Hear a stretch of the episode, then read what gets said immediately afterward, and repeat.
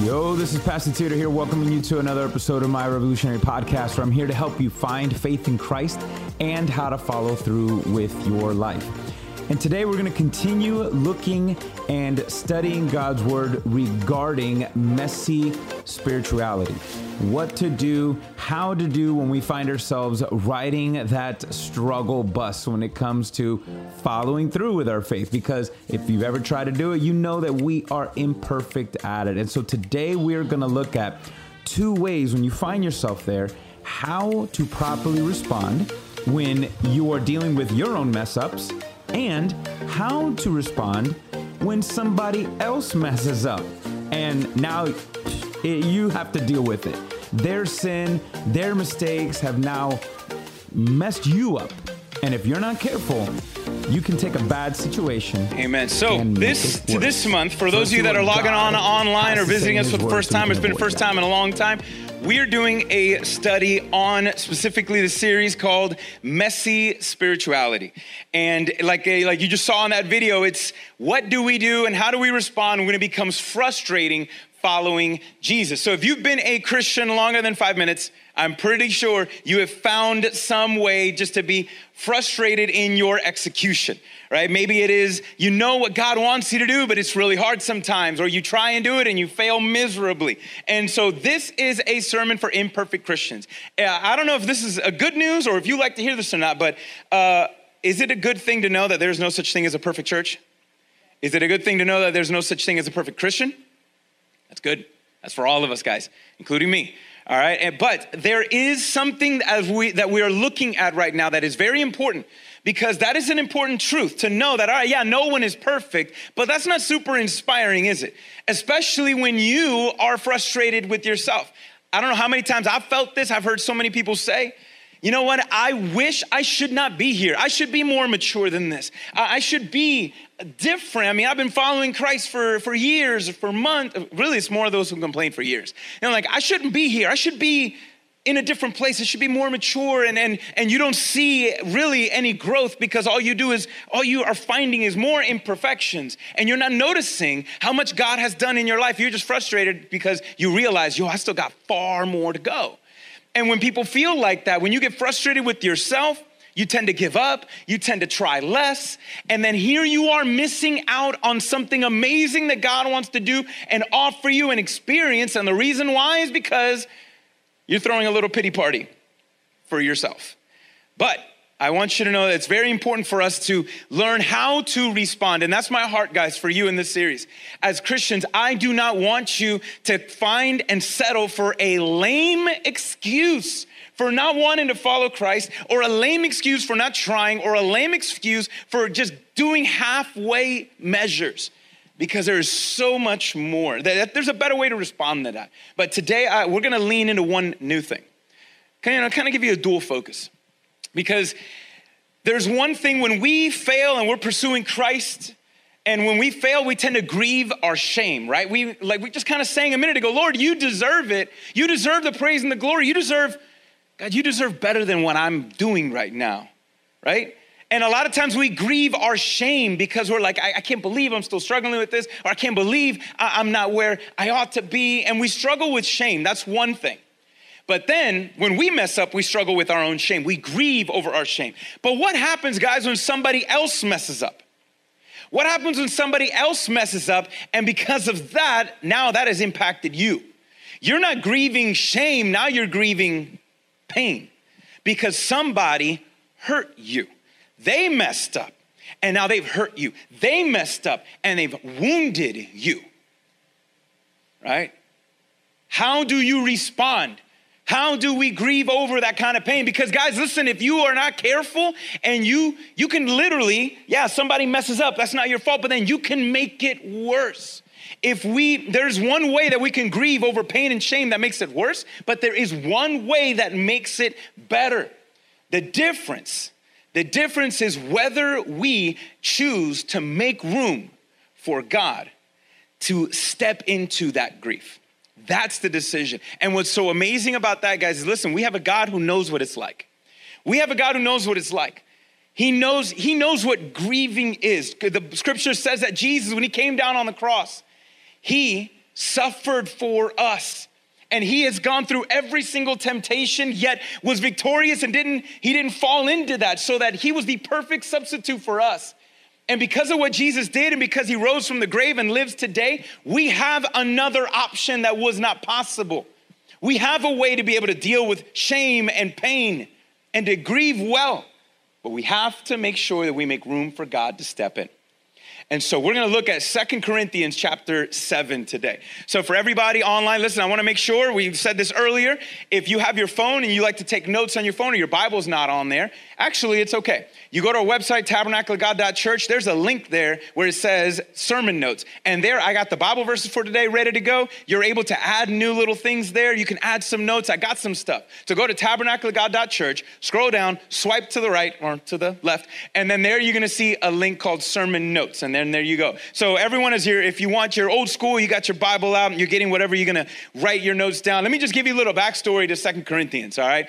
Because this was a messy, talk about messy spirituality. Here is a messy situation.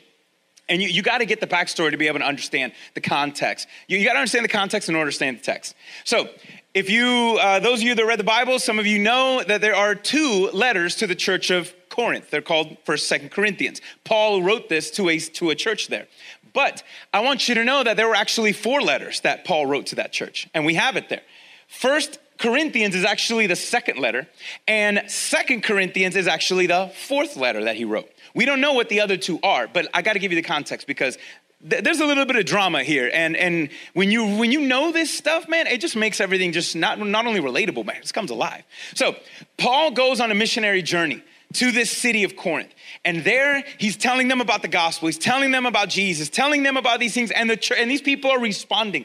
They're getting saved. They're turning away from their, from their sins. They're turning away from the world. And they're excited to be able to see God is bringing the dead to life, literally. And, and here they are. And then they're so happy to see, oh my gosh, this is a real God, a God of power, a God of love. And he gives us life. And in him, we can have the forgiveness of our sins. And they're experiencing it. It's an amazing thing. Revival is breaking out in this city called Corinth.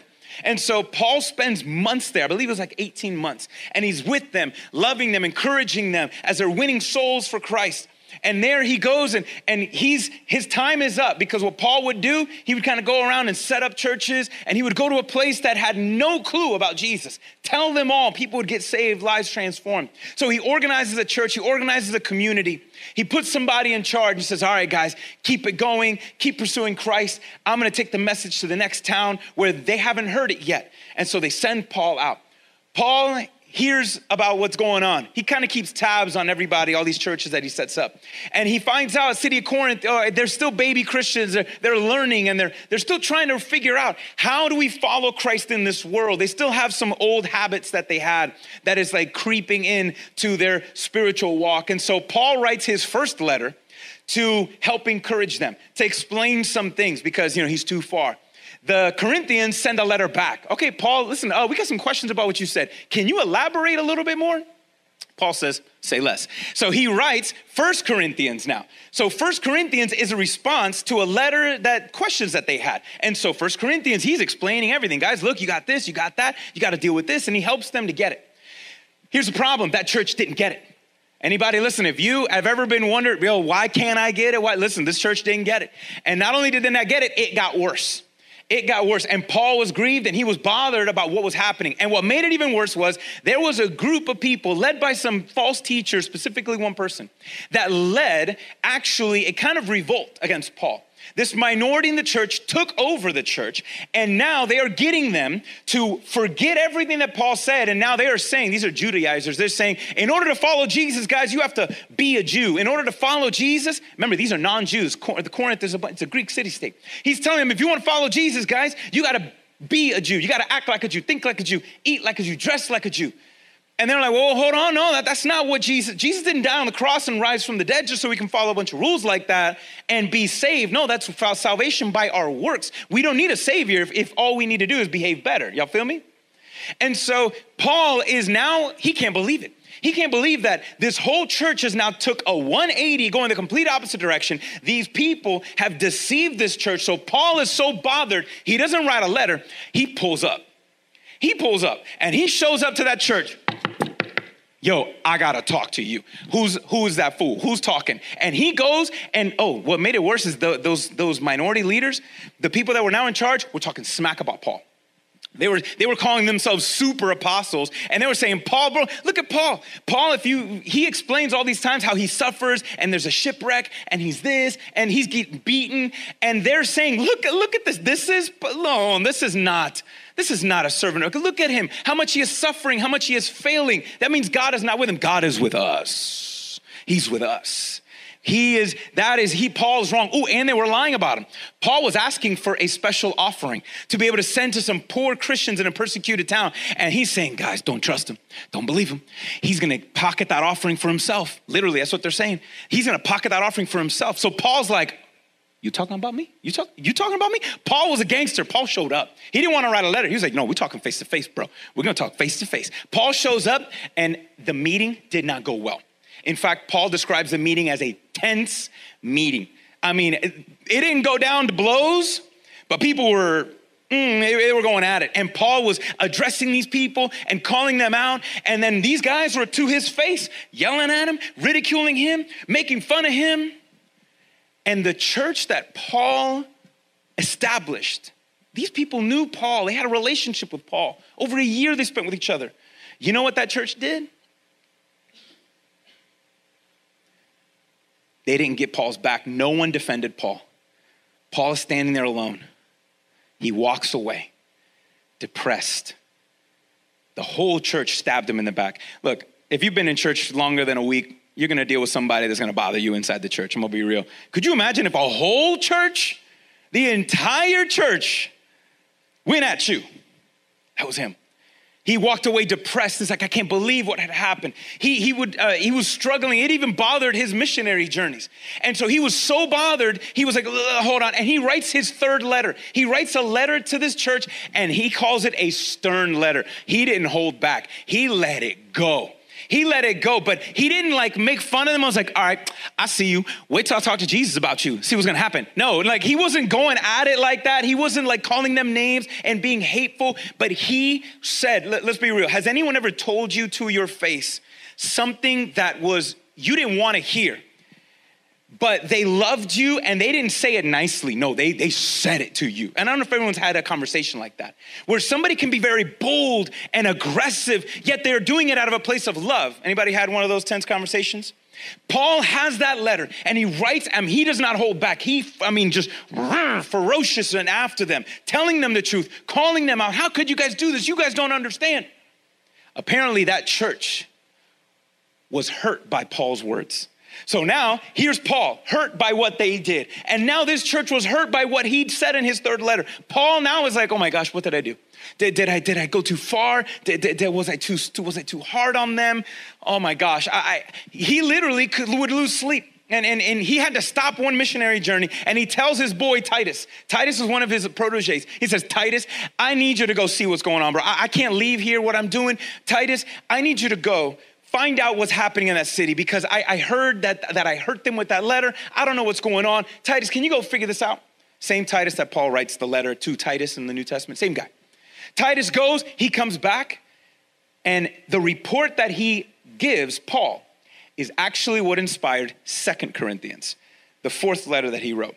And the reason why I say all that is so you can understand. I mean, that sounds like drama. You know, that's, that's some ancient, that's some ancient 2,000 year old drama. I'm like, oh my gosh, somebody ought to make a show about that one, right? And so here's what Paul says. Now that you understand this, now you understand the T, okay? Now you understand the story.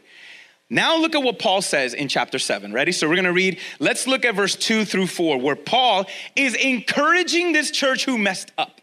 These people messed up and they're actually you're to see they're sorry for what they did. They realize they were wrong they're sorry and they they go to tell titus titus can you tell them we're sorry we messed up. Can paul find it in his heart to forgive us? Look what paul says. Let's look at chapter 7 chapter 7 verse 2 paul says make room in make room for us paul and his team make room for us in your hearts. We have wronged no one. We have corrupted no one taken advantage of no one. Does now that, that verse make sense after the story I told you about what they were saying about him, accusing him? We've done nothing. And I don't say this to condemn you. I don't want you to feel bad about it. That's not what I'm doing, since I have already said that you are in our hearts. You are in our hearts to die together, to live together. I am very frank with you. I'm proud of you. I have great pride in you. I am filled with encouragement and I am overflowing with joy in all of our afflictions. Like all the drama, guys, that we're experiencing, I'm experiencing joy in the midst of all of this mess. How can Paul get to this place? I mean, Paul, when literally says live together, die together, he's saying, guys, I know what you did. I know what you did, and I want you to know I love you despite what you've done. Guys, you got to hear this part. I love you despite what you've done. In fact, if I had to, I would die for you today. How many of us would be that gracious to somebody who, imagine somebody that they, they did something wrong and they hurt you so bad, and they said, I'm sorry. Him like, listen, man, I still love you. I'll die for you right now if I need to. That'd be hard to say. I'm like, I'll kill you. Well, like, that's what I want to do. I'm, like, I'm not going to die for you. I'm going to kill you for what you said. I can't believe you did that. Paul is saying, I would die for you. I am proud of you. I'm proud that God sent me to you. I am proud that, that we have been able to, to experience this together. I'm proud to call you spiritual sons and daughters. I am proud that I know you, that we have a relationship. Despite what you have done, I still what? I still love you, guys. Nothing that you have done has made me stop loving you. Nothing. That's what Paul is telling them. And see, what's amazing here is that Paul, instead of choosing revenge, Paul chose reconciliation. Reconciliation means trying to make things right. If you've ever had a broken bone before, anybody online, everybody here ever had a broken bone before? If you've ever had a broken bone, what do the doctors got to do? They got to set the bone. They got to put it back. Okay, can you tell which uh, which hand of mine has a broken finger or had one?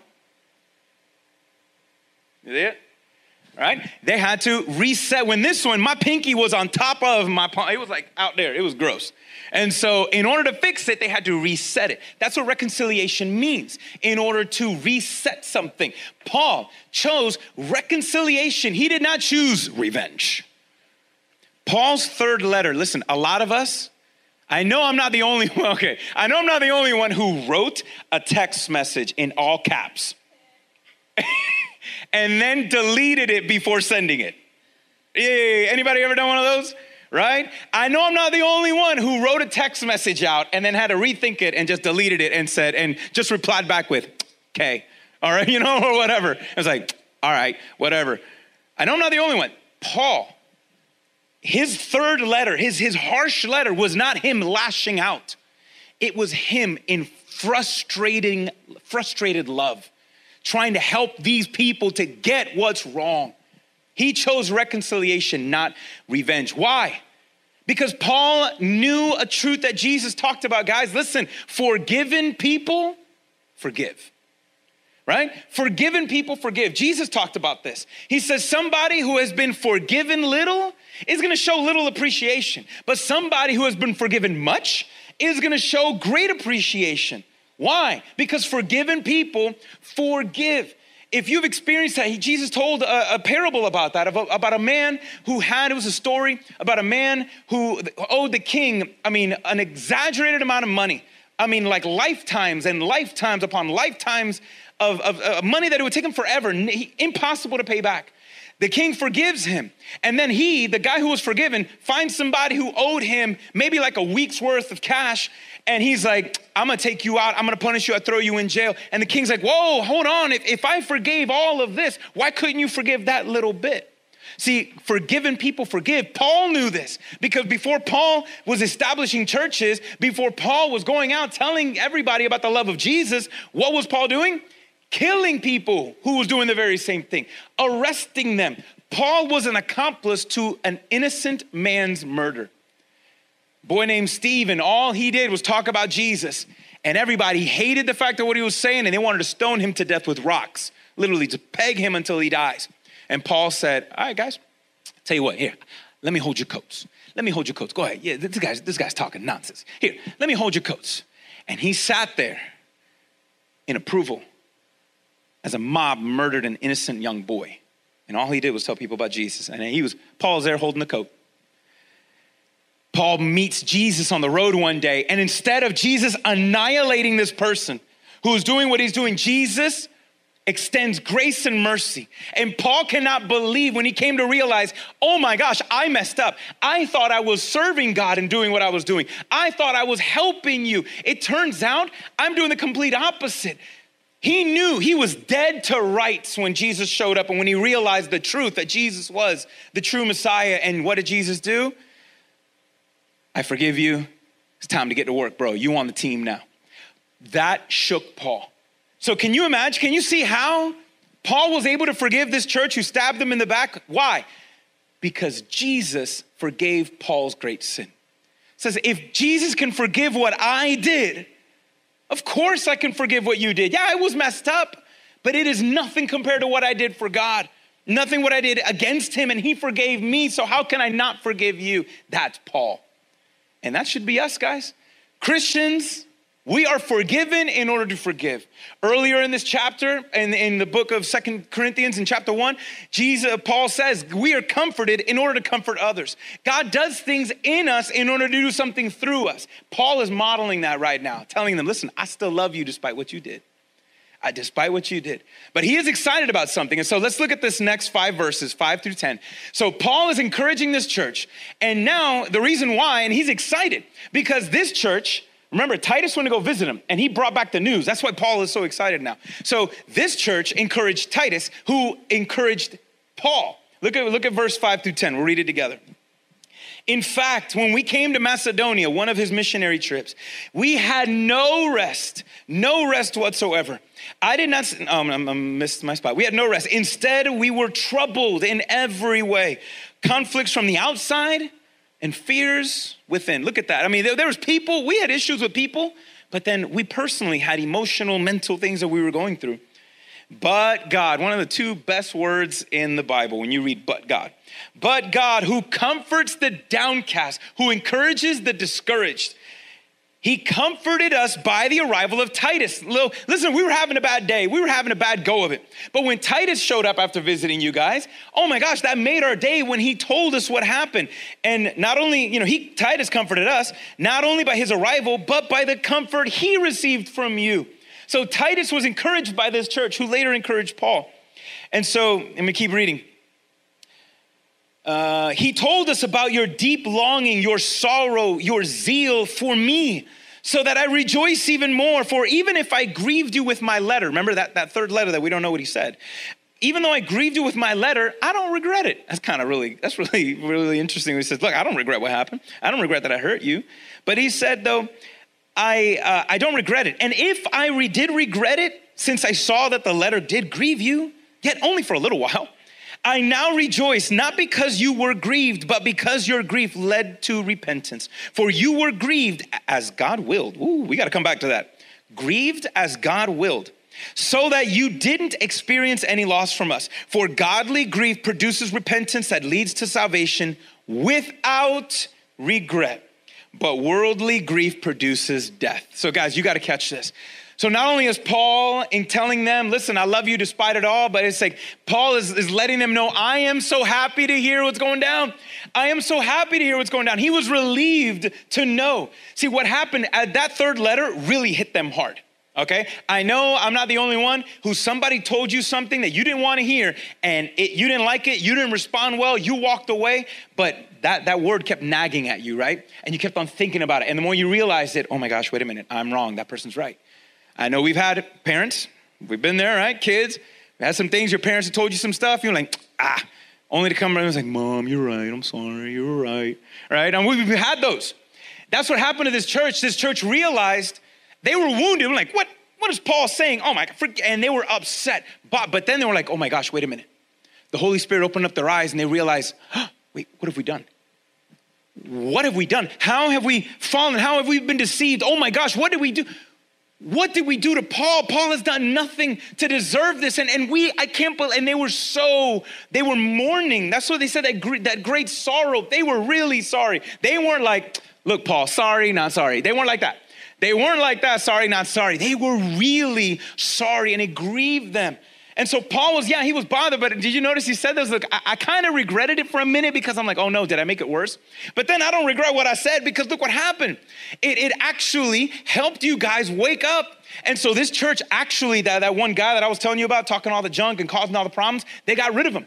They got rid of him. The church is now back on. There's revival in this church. Titus is telling them, Paul, you got to see it. They're run, they're turning from their sin. All of the things that you've been encouraging them, they're actually applying it. God is doing amazing things in their life. The, the Spirit is working in mighty ways. Paul, you got to see it, man. It's happening. It is happening. And Paul's like, oh, thank you. Thank you. Thank you, Jesus. He was so excited. And, and in that, guys, we see a, a truth that is going to be hard for us to really embrace. And it's something that Paul, it's hard for us to do, but Paul tells even the church in Ephesus, this is where in the letter to the Ephesians, he says this. We are called as believers in Christ to speak the truth in love. Now, you guys got to hear me on this. That's what Paul did.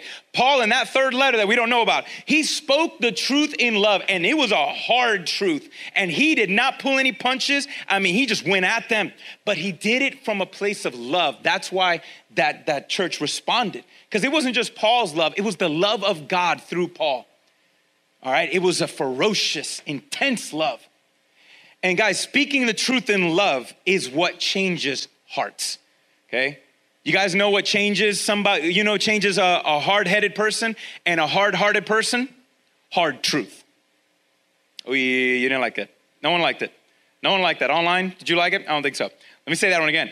The only thing that can change a hard hearted person is hard truth, and it's the truth of God. See, the truth of God is the love of God. You can't do one without the other, guys, I'm telling you. The truth of God is the love of God. The truth of God is expressed in the love of God. And the love of God is a reflection of the truth of who God is. You can't do one without the other. It's damaging if you try. Because there's a lot of people out there who speak biblical truth, yet they don't have godly love.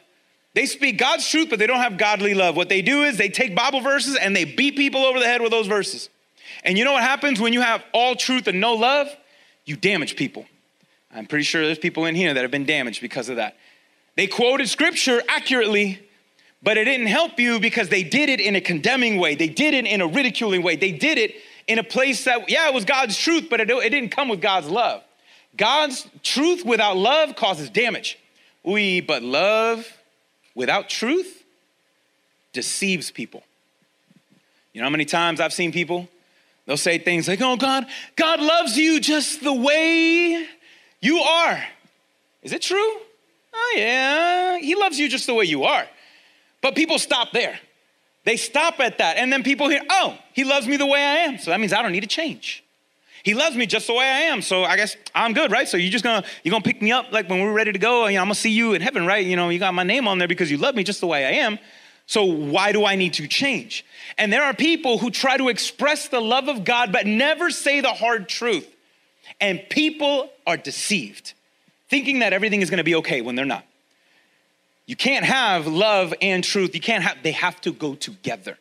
The, heart, the truth of God, the love of God. And here's how it works. And Paul said this amazing thing. Do you guys catch it at the end? godly grief and worldly grief. Remember, we were talking about how do we respond when we grieve over our shame, right? When we mess up. This church messed up and they realized, oh my gosh, and they were grieving over their shame. And Paul was grieving over pain, right? These people messed up and hurt me. I did nothing to deserve it. And so here are two groups Paul and the church grieving over pain, one and the other grieving over shame. And Paul says, listen, you experienced a suffering that God willed. Did anybody catch that? God can will you to suffer. And now, not out of fun, not because he's a mean God, but there is a kind of suffering that is ordained by the love of God. And Paul says which one it is. See, worldly suffering and godly suffering, guys, you don't understand the process. This is the one. One makes things better, the other one makes things worse. Godly suffering he says, godly suffering leads to repentance unto salvation without regret. Remember, if you're if you're dealing with something, if you're shamed, why? Because you regret what you did. You regret what you did, but godly grief says when you repent of those sins, meaning God, I'm I'm not just now, okay, I'm sorry. You know, not like that kid who gets he's sorry because he got caught. Y'all feel me? I know parents seem like, yeah. The person, no, you're not sorry, bro. You're sorry you got caught. You're not, you're not gonna change. But people who was like, no, I, I realize I need to change, God help me. When they repent in that way, not only does God forgive them, but God removes the regret. He removes the shame when we do that. See, godly suffering, guys, is like a surgeon. Okay? A surgeon is gonna wound you in order to heal you. Okay, we got some medical people in the house, right? Anybody had surgery before? Anybody had to recover from surgery? It hurts, doesn't it? Right? Sometimes, depending on the surgery, it's gonna take longer than others. All right? But Oh, my, oh, that poor mean doctor. Look at me. I'm sitting, you know, i'm still got this thing. I still got this, I got this limp. I'm sore because of what this doctor did to me. No, none of us are upset about a doctor like that. Why? Because we know, yeah, this hurts. The doctor hurt me. He cut me open. But he cut me open in order to fix me. He cut me open in order to heal me. Guys, I want you to know that when God speaks the truth to you, the love of God is the anesthesia that allows the truth of God to do the surgery and do the work. The love of God is the anesthesia that does the, uh, that allows the truth of God to complete the work in your life. God's grief, godly grief is like a surgeon. God will wound you, but to heal you, to help you, so you can grow stronger and freer. Now, worldly grief is not a surgeon that wounds to heals. God, worldly grief is an assassin. An assassin wounds you for what? To kill you. An assassin wounds you in order to kill you. That's what worldly grief does. When we're dealing with shame and pain, and if we don't go to God with it and we're truly remorseful, believing that God is a good God that can forgive us of our sins, if we don't repent of those things, guess what? That pain and shame remain. And here's what worldly grief does. When you're shame, when you're dealing with shame, worldly grief process it this way. I'm I'm a pathetic, no good piece of fill in the blank. I'm worthless, I'm no one, I'm nobody. That's worldly grief. When you grieve over your shame in a worldly way, no, you, you are punishing yourself and you're stuck in this vicious cycle, in this vicious loop. There's no healing, there's no freedom there. That's what worldly shame, that's how you grieve over worldly shame. But pain, woo, somebody hurts you and they did something that you didn't deserve, you know they were in the wrong and you, you know, let's be real, let's be let's pretend you did nothing wrong and it was all them. And now you're dealing with pain. Worldly grief over pain is I can't believe that person never did that. I'm never gonna forgive that person for what they did. And now you hold a grudge I'm not going to forgive that person. That guy doesn't deserve for me to forgive them. Now, my dad doesn't deserve for me to, so and so doesn't deserve for me to forgive them. That's not right. What they did to me is not right. And I'm not going to make it right by forgiving them. No, they don't know what they did.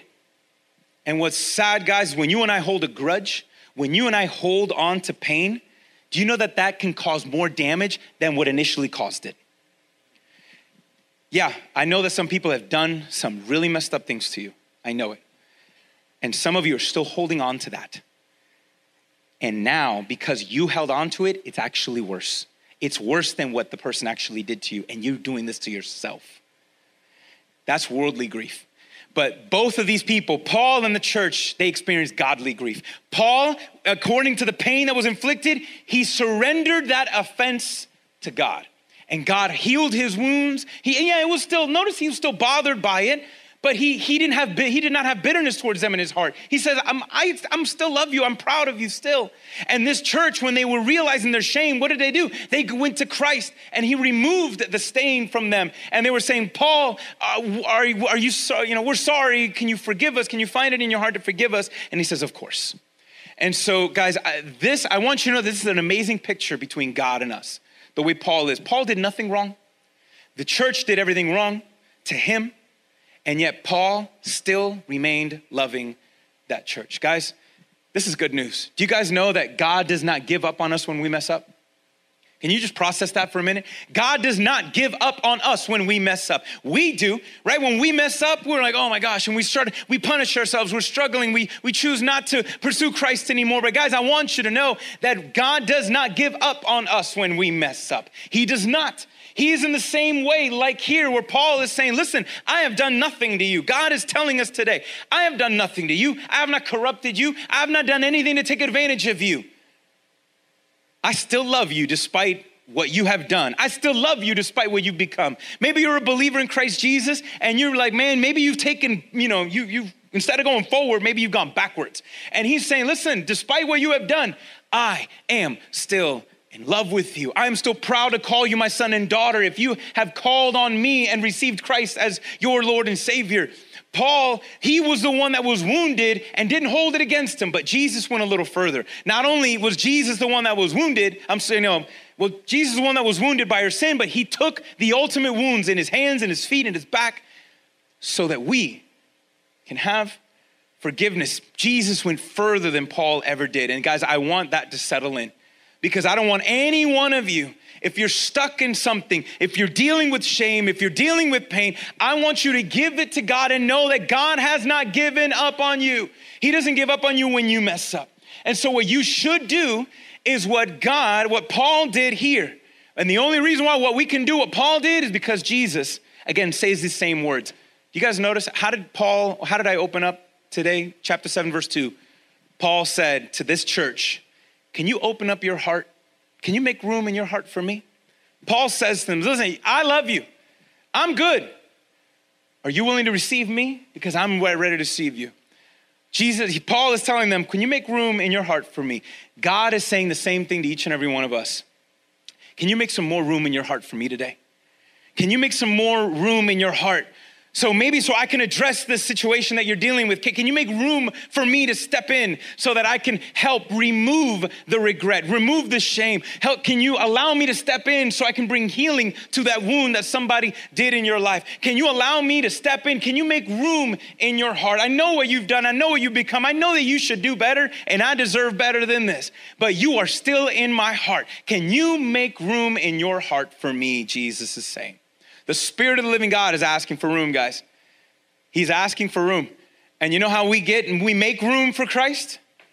He, in order for him to increase, John the Baptist says, we must decrease, meaning we must humble ourselves and say, God, I need you to step into this that I have. I, I stepped in it, or maybe I'm in it. It's either my fault or somebody else's fault, and I'm really struggling. Can you make room for God to step in. Because when he does, what did Paul say in this? He says, The God who comforts the downcast.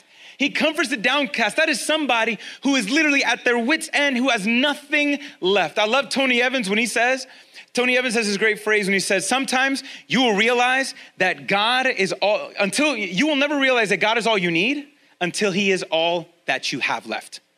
Can you listen to that? Sometimes God will allow you to be at that point to realize, listen, all right, now it's just you and me now. This is what we need to do. Make room in your heart for God. When you make room in your heart for Christ, you know what then happens? He removes the shame, He removes the regret, he, re- he the regret, He removes the pain, and now guess what? There's more room in your heart for others. When you make room in your heart for Christ, He makes room in your heart and allows your heart to grow even bigger for others. So you, instead of the person that has hurt you, instead of not forgiving them, no, you're, you're praying blessings over them.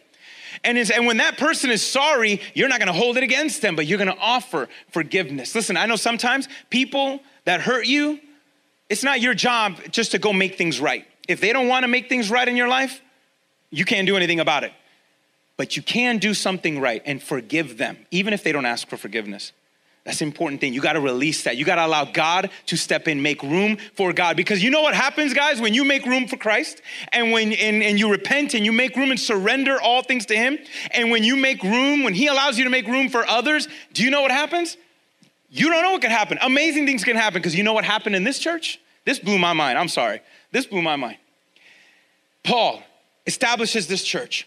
They stab him in the back. Paul continues to love and encourage this church. This church turns around and now encourage Titus, who then encouraged Paul, who Paul is encouraging them again in this third letter, really his second letter, really his fourth. And then Paul actually visits them again. And this time it didn't go like the last time. It wasn't a tense meeting. No, it was a beautiful, wonderful meeting when they got together. It was like people who broke up and they got together and I'm like, bro, oh my gosh, I'm so glad to have you back. Do you know what Paul did when he visited Corinth that, that time? He wrote the book of Romans in that city with that church. And that was an amazing thing when he says, Look what happens when you make room for Christ in your life. When you make room for others, God can do amazing things in and through you. In that messy church, God, Paul was inspired by the Holy Spirit to write the book of Romans, where in that book he says things like, Look, we've all sinned and fallen short of the glory of God. And the wages of our sin, what we deserve, is death. Yet Jesus showed his great love for us by dying for us while we were yet sinners. And now all who believe in Christ not only are saved, but there is no condemnation in Christ Jesus. There is no condemnation, no shame that remains, no fear when, when Christ is present. Look at that. Billions of people have been inspired by those words for the last 2,000 years. Why? Because a church that messed up owned up to it asked for forgiveness, and Paul did not hold a grudge, but instead offered forgiveness. Look what God did when we make room for Christ. Look what God can do when we make room for Christ. And so I want to challenge you guys to how can you make room for Christ in your life? Maybe it's maybe it's the shame, maybe it's your own personal frustrations. Can I be real? Last Sunday was a bad one for me. I shared the story for some people. Last Sunday was a bad one for me. Talked about we're, we're talking about a series of struggling, right? and struggling with our spirituality. And uh, last Sunday, talking about the struggle bus. Sometimes we're, we're in that struggle bus, and it's hard to get off and it's hard to get out. Listen, and what happened? I didn't realize I was on that struggle bus until it was too late, and it was hard for me to get out of it. It took me the rest of the day. And here I was, you know, talking about this, and, and bro, the enemy came at me hard, and I, I didn't realize until it was too late. I ain't gonna lie, you can tell my wife. Last Sunday, I was like, babe, I think I want to quit. I've said that a lot over the last few years. I've said it a lot. But that one was the one, I think that was the most honest that I ever said that. Like it was real. I think I want to quit.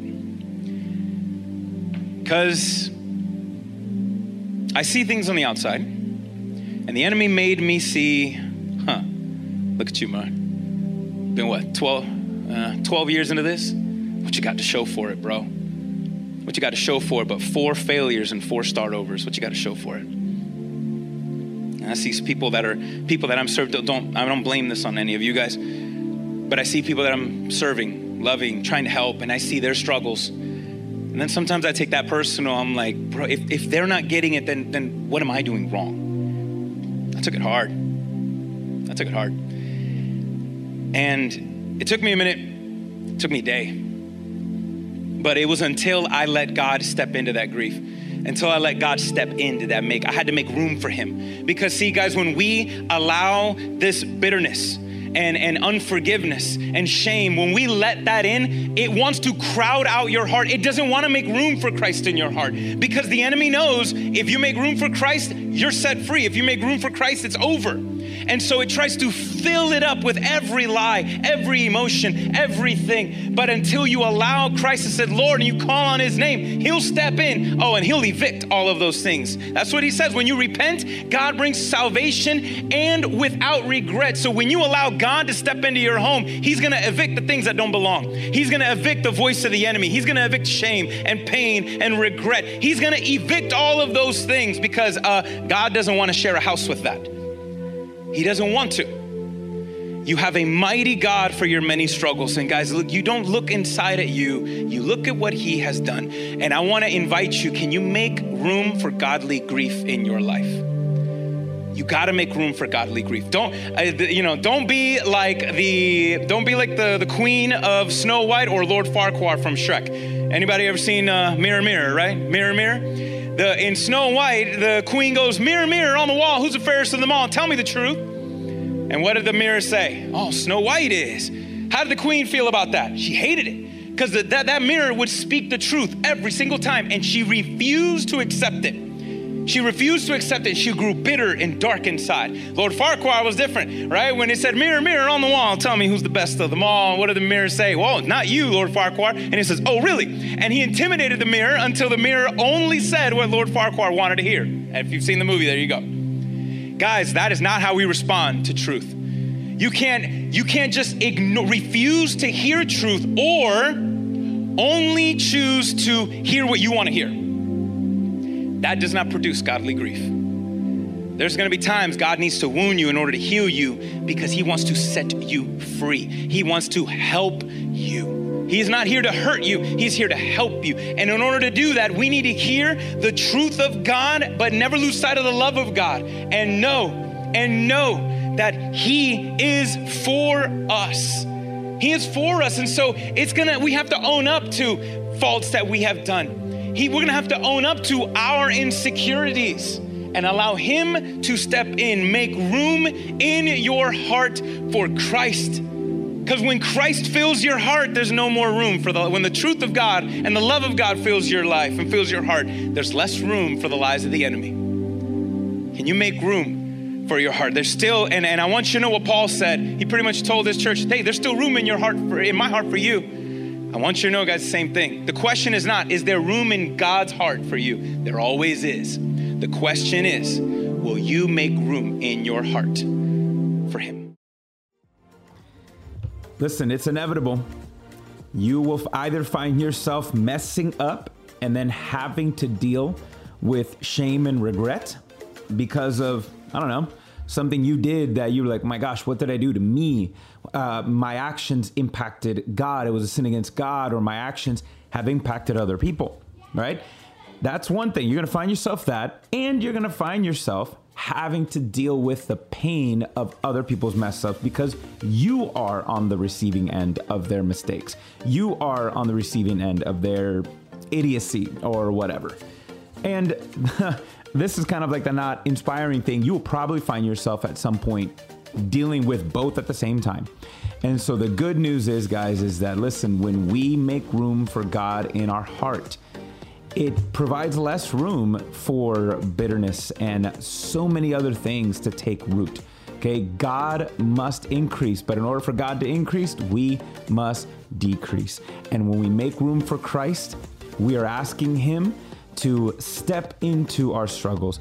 And listen, making room for God also means making room for godly grief. God will be the one sometimes to inflict some of this, uh, you know, how do I say it? some of the pain, some of the shame. Like he will show you, hey man, I need this. I need to address that. But he does it not in a way to condemn you, he does it in a way to draw you closer to him. If you let that godly grief lead you to repentance in trusting in God, receiving His love, and then that repentance, it's gonna be without regret because that is the love of God. It takes all regret, all shame, all pain. He heals all wounds. So I want to challenge you revolve your life and revolve your struggles on Christ and make room for Him in your heart.